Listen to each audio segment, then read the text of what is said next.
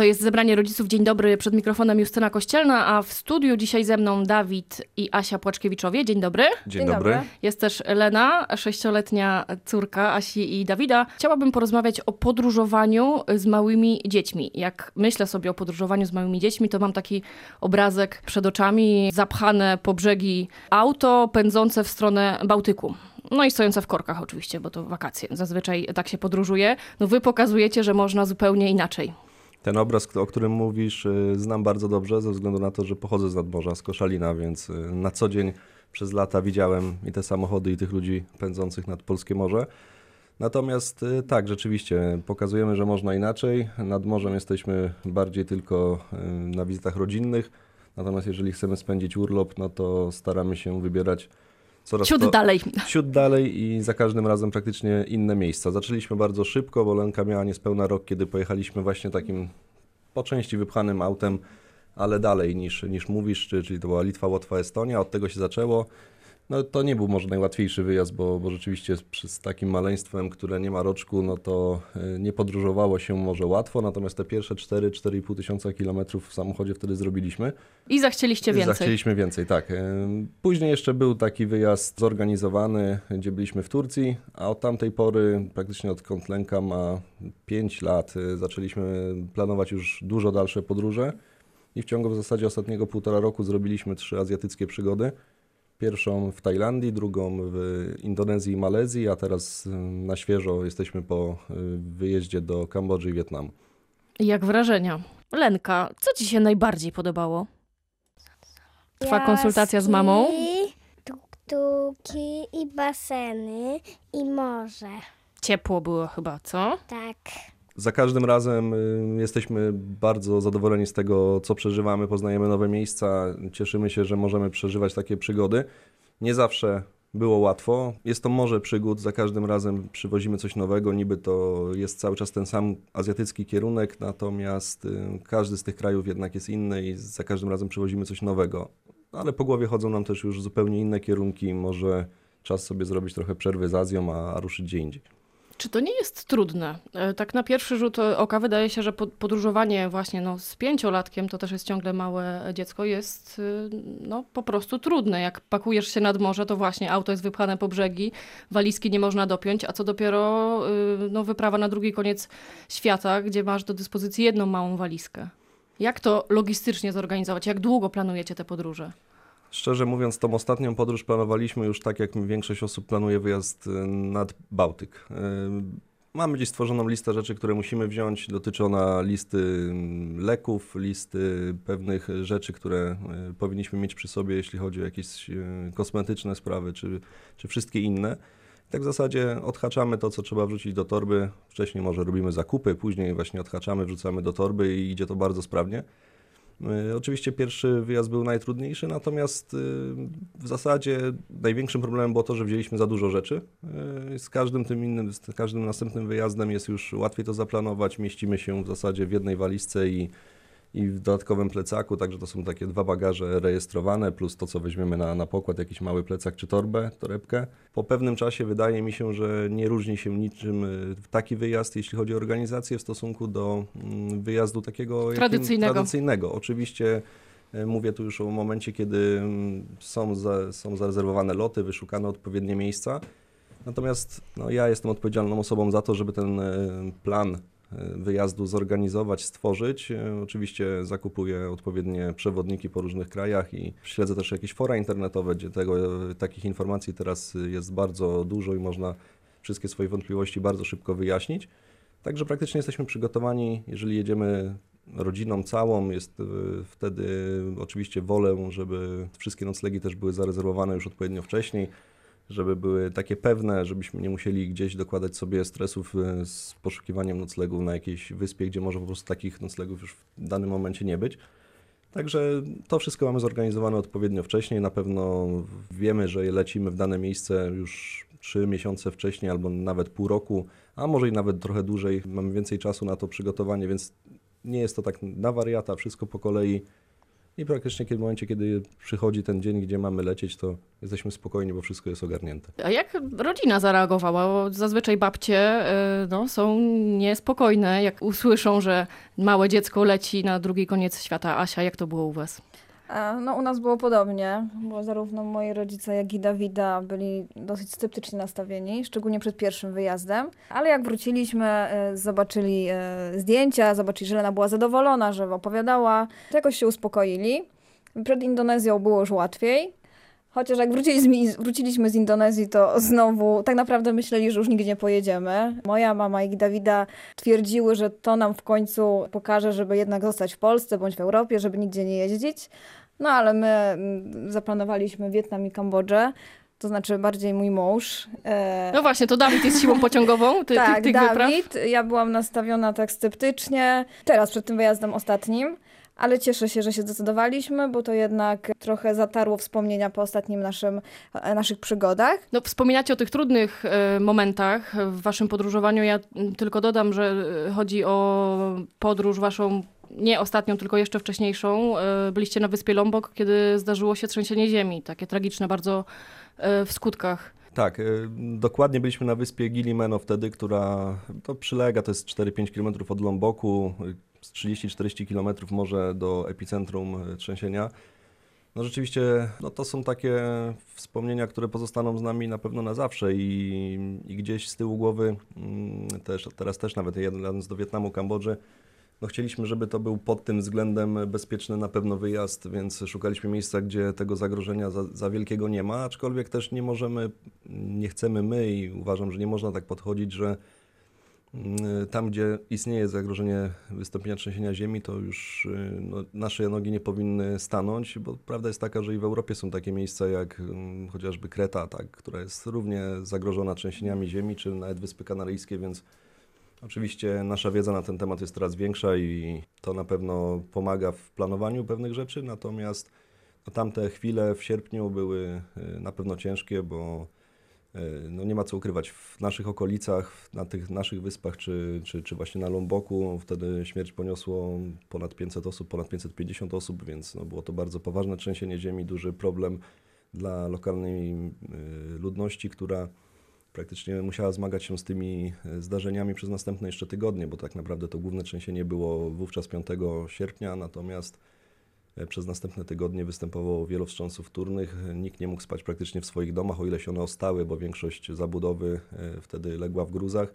Wiadomo, że jeżeli takie samo mm, trzęsienie ziemi miałoby miejsce w Japonii, to pewnie zniszczenia byłyby nieporównywalnie mniejsze, a może i by nie było ofiar śmiertelnych. Natomiast przy tym budownictwie quasi budownictwie, które Wszystko jest legło tam. w gruzach. Wszystko po prostu legło w gruzach. Jak my się wydostaliśmy w końcu z tej wyspy Gilimeno na, na Lombok, zobaczyliśmy, że budynek portowy, gdzie kupowaliśmy dwa dni wcześniej bilety, nie istnieje absolutnie. Cały, cały jest zawalony. Po placu biegają spłoszone zwierzęta i praktycznie jadąc później na lotnisko, złapa, kiedy złapaliśmy wreszcie transport, no widzieliśmy, że większość budynków jest zniszczonych po prostu.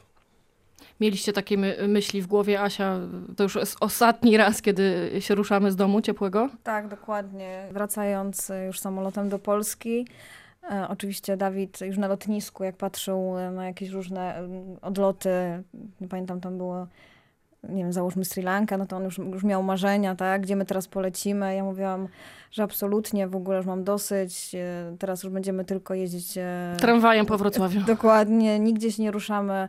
Ja chcę odpocząć od tych wszystkich wyjazdów, samolotów i tak dalej. No i minęło kilka miesięcy, tak zameldowaliście się w Azji ponownie. Tak, dokładnie. Wróciliśmy w sierpniu i we wrześniu już kupiliśmy kolejne bilety na Kambodżę i Wietnam. Na początku nie powiedzieliśmy o tych biletach nikomu. Bałam się, że jak powiem o tym rodzicom, to mogą to, tego nie przeżyć, więc tak naprawdę trzymaliśmy ich chyba do grudnia. I w grudniu zaczęliśmy mówić o tym, że może byśmy pojechali, mając już bilety. Ale dobrze to znieśli. Lęka też, bo na początku się bałam, czy ona będzie chciała jeszcze gdzieś pojechać. Więc tak ją powoli nastawialiśmy do tego wyjazdu. Ale ona już tak naprawdę powiedzieliśmy jej chyba miesiąc przed wylotem. e, Była zadowolona, chciała lecieć, bardzo pozytywnie nastawiona. Więc ja też się przełamałam, chociaż nie było łatwo. Ale będąc już tam, cieszyłam się, że się zdecydowaliśmy i że zgodziłam się, tak, że posłuchałam męża. bo- Przełamaliście tak, to- to- dokładnie. tę barierę Myślę, że strachu. teraz już e, po prostu zostało, są oczywiście złe wspomnienia, ale ten wyjazd zmienił sytuację i już nie jestem tak nastawiona, że już e, nigdy więcej nie, nie polecimy nigdy do Azji czy gdzieś indziej egzotycznie. Dawid, widzę, że to tak ze spokojem wszystko planuje, przyjmuje. Zapytam ciebie jako mamy, co jest najtrudniejsze w takiej wyprawie z, z maluchem? Dla mnie najważniejsze jest, są przede wszystkim e, lekarstwa, które zabieramy. Oczywiście Dawid za każdym raz- razem mówi, że tam są apteki, że się kupi, e, że są lekarze, jednak ja wolę być zabezpieczona, więc tak naprawdę w naszej apteczce jest wszystko na każdą dolegliwość. Odpukać nic się jeszcze nie przydało. Ważne są hotele, zależy nam, żeby to były mm, hotele dobre i żeby Lenka miała co robić. Tak naprawdę, tak jak Dawid wspomniał, tam na miejscu już teraz wiem o tym, że naprawdę no, są apteki, są wszystkie lekarstwa. Jest nie ma z cywilizacja. Niczym, dokładnie, tak. Więc nie ma z niczym problemu. Jednak jestem spokojniejsza, jak mam to wszystko ze sobą. Oczywiście. A szczepienia? Szczepienia mamy porobione praktycznie wszystkie, które są e, obowiązkowe, chociaż w większości tych krajów, o których do tej pory rozmawialiśmy, to szczepienia są tylko zalecane, nie są obowiązkowe. Natomiast wszystkie mamy porobione i pilnujemy tego na bieżąco. e, Tutaj we Wrocławiu te szczepienia, jeżeli są kolejne dawki czy przypominające szczepienia potrzebne, robimy. Na pewno warto się z tym zapoznać, na pewno warto e, porobić te szczepienia dla świętego spokoju. Oczywiście te zagrożenia różnymi chorobami istnieją i trzeba sobie zdawać z tego sprawę. Dbać o, pe- o pewne rzeczy higieniczne na wyjeździe, myśleć o tym, czy wodę bieżącą można konsumować, czy, czy w ogóle trzeba sobie odpuścić i tylko korzystać z wody butelkowanej, minera- mineralnej. Więc o tym wszystkim wiemy, pamiętamy, szczepień również pilnujemy. Jak Lena reagowała, jak y, wylądowaliście gdzieś w takim no, nowym zupełnie miejscu? E, Przede wszystkim było jej bardzo gorąco, bo to mm, pierwszy raz jak wylecieliśmy to był listopad, e, no to tutaj było bardzo zimno. Dotarliśmy do Tajlandii, to był upał. Pierwszy, pierwszy dzień był taki trudny właśnie, bo nie mogła sobie poradzić do końca z tą temperaturą, wilgotnością. I z Mm, przesuniętym czasem. I też właśnie, no tak, e, czas był też problemem, bo miała problem, żeby się przestawić, żeby usnąć, ale to trwało tak naprawdę 2-3 dni i wszystko wróciło do normy i się przyzwyczaiła do pogody i do zmiany czasu, a później tak naprawdę przez te kolejne 2-3 tygodnie już nie było żadnych problemów. A jedzenie? Pierogów chyba nie pakujecie do walizki, co? Co Lena, najbardziej Ci smakowało? Mango sticky rice, taki ryż z mango. I to jest słodkie? Mm, to dlatego ci smakowało, tak? Tak. A na obiad?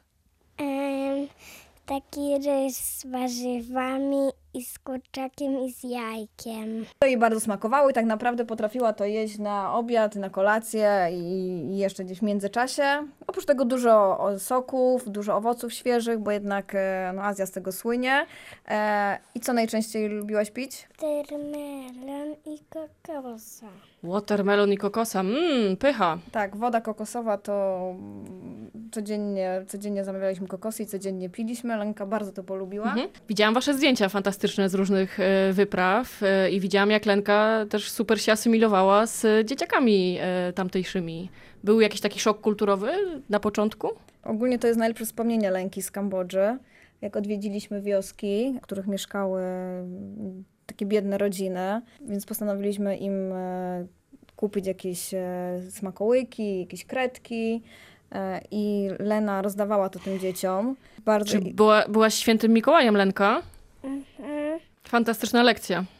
Tak, zarówno dla nas, jak i dla niej. Bez dwóch zdania też uważam, że to, co Lena zobaczy, przeżyje na takich wyjazdach jest bardzo rozwijające dla niej. Po prostu poznaje świat, widzi jak, to, jak inni ludzie mieszkają, jak się zachowują, e, jakie są różnice między tym, co ona widzi tutaj na co dzień we Wrocławiu, a jak można żyć inaczej, e, albo trzeba żyć inaczej w wielu przypadkach. Także mm, te wspomnienia wiem, że w niej zostają na długo, bo nawet w telewizji, kiedy zobaczy się jakiś film czy jakiś program, materiał, to Lena mówi, o to tak jak było na przykład w Bangkoku albo E, Wczoraj nawet miałem taką sytuację, że nie pamiętam słowa, ale było jakieś słowo, które brzmiało podobnie jak nazwa wietnamskiego miasta i mówi chyba Ho Chi Minh City. A zupełnie inne słowo, ale już skojarzyła ze z miastem, którym, w którym była i które oglądała. Ale nawet takie rzeczy, które wydaje się, że są tylko dla dorosłych atrakcyjne, bo byliśmy w Muzeum Wojny Wietnamskiej w, właśnie w Ho Chi Minh City, czyli w dawnym Saigonie Ym, i Lena, Lenę zainteresował film o rozminowywaniu Wietnamu. I naprawdę nie mogliśmy wyjść z muzeum, bo ona stwierdziła, że musi ten film do końca pooglądać. Pytała mnie dokładnie o co chodzi, dlaczego oni chodzą po tych polach, dlaczego używają takich dziwnych przedmiotów i, i praktycznie to była też taka lekcja historii. Wiadomo, że Lena ma dopiero 6 lat, ale jeżeli 7 w lipcu, natomiast jeżeli chce, interesuje ją to i, i wyciągnie z tego dla siebie też jakąś y, wiedzę już teraz, no to jest tylko wartość dodana. Czy możecie dać jakieś wskazówki, bo myślę, że wielu słuchaczy tutaj teraz zaciekawiliśmy, którzy by chcieli się wybrać właśnie tak jak wy, gdzieś e, bardzo, bardzo daleko e, z dziećmi. Jakieś takie pierwsze kroki, które trzeba zrobić, e, żeby do takiej wyprawy doszło. Przede wszystkim się nie bać, bo ja myślę, że to tak naprawdę rodzice są przeszkodą, bo dzieci potrafią się dostosować, więc jeśli rodzice chcą i są dobrze nastawieni pozytywnie, to wszystko się może udać. Ja, gdyby nie mój mąż, pewnie też bym się nie zdecydowała, ponieważ byłam nastawiona e, negatywnie, że to daleko, jak ona zniesie podróż, to kilkanaście godzin, jak da radę na lotnisku, co będzie jadła, mm, co się stanie, jak ona nagle się rozchoruje. No to wiadomo, wszystkie zmartwienia mamy. Dokładnie. A tak naprawdę ona sobie świetnie poradziła w samolocie, nie było żadnych problemów. Myślę, że przeszkoda jest przede wszystkim w głowach rodziców, e, więc żeby się nie bać i żeby e, zaryzykować, bo naprawdę to są przeżycia nie do opisania i myślę, że nie można tego porównać z ża- żadnym takim wyjazdem europejskim z biurem podróży. Nie chcę być wścibska i zaglądać wam jakoś tak nachalnie do portfeli, ale czy to jest bardzo kosztowne? Pokombinować można jak najbardziej, bo to wszystko zależy od tego, jak się też do tego wyjazdu nastawiamy. No, najważniejszą rzeczą na pewno, do której nie przeskoczymy, są bilety lotnicze, więc od tego może zacznijmy. Tak naprawdę koszt y, przelotów dobrymi liniami z Warszawy czy z Berlina, bo tutaj jest też trzeba pamiętać o, o niemieckich lotniskach, więc tych portów lotniczych Wrocław jest na tyle dobrze położony, że jest dużo możliwości startu w taką przygodę. Bilety lotnicze w takim dobrym sezonie, kiedy nie jest tam deszczowo, dobrą ceną jest powiedzmy cena około 2000 zł w dwie strony za osobę, więc można na pewno znaleźć za 1700-1800 zł, natomiast no, gdzieś trzeba liczyć się z tym kosztem 2000 zł. To jest największy koszt? To jest na pewno największy koszt. No, później są te noclegi, które ogólnie w większości y, tych miejsc w Azji są nieporównywalnie tańsze niż w Europie, więc y, kiedy mówimy o takim hotelu, jak żona wspominała, żeby był basen dla Leny i, i jakieś takie no, bardzo dobre warunki, to takich hoteli wbrew pozorom i w Wietnamie, i w Kambodży, i w każdym innym z tych krajów jest bardzo dużo.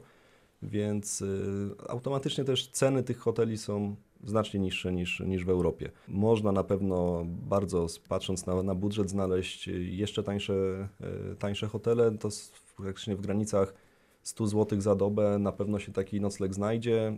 200-300 zł za, za noc to już jest naprawdę mm, Wysoki standard. Wysoki standard na granicy 4-5 gwiazdek ze wszystkim praktycznie, e, co może hotel oferować swoim gościom.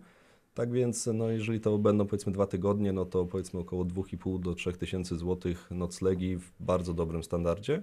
No to mamy 9 tysięcy i tak naprawdę reszta, co wydamy na miejscu, to w Polsce też byśmy wydawali. Jeżeli e, musimy kupić jakieś jedzenie czy, czy jakiekolwiek inne rzeczy w sklepach, no to w Polsce byśmy wydali w tym samym czasie tak samo dużo, więc no, tego na ten koszt tak do końca nie patrzę. Bez dwóch zdań e, na miejscu już tych pieniędzy aż tak dużo się nie wydaje. Powoli musimy już niestety kończyć, ale zdradziliście, że już planujecie kolejną wyprawę. To tak tylko szybko, Asia. Gdzie to będzie? Czy jeszcze nie chcecie zdradzać? E, nie, Bo rodzice słuchają.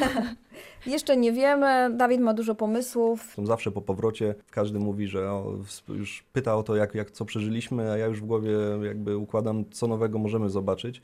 Już dziś żyję tym następnym wyjazdem, y, więc no, planów jest sporo. Wiem, że y, i Lena i, i Asia bardzo chciałyby odwiedzić też Sri Lankę, więc zobaczymy może, może ten kierunek. Zanzibar. Zanzibar to jeśli chodzi o Afrykę. Natomiast gdzieś też po, pomału po głowie chodzi mi taka czarna Afryka, taka głęboka, gdzie, gdzie no za dużo ludzi nie dociera. Zobaczymy, będziemy się dzielić. To jak już wrócicie, to mam nadzieję, że zameldujecie się też w studiu Radia Wrocław. Bardzo Wam dziękuję za dzisiejszą rozmowę. Rozmawiałam z Dawidem i Asią Płaczkiewiczami. Pytała Justyna Kościelna. Dziękuję bardzo. Dziękujemy. Dziękujemy.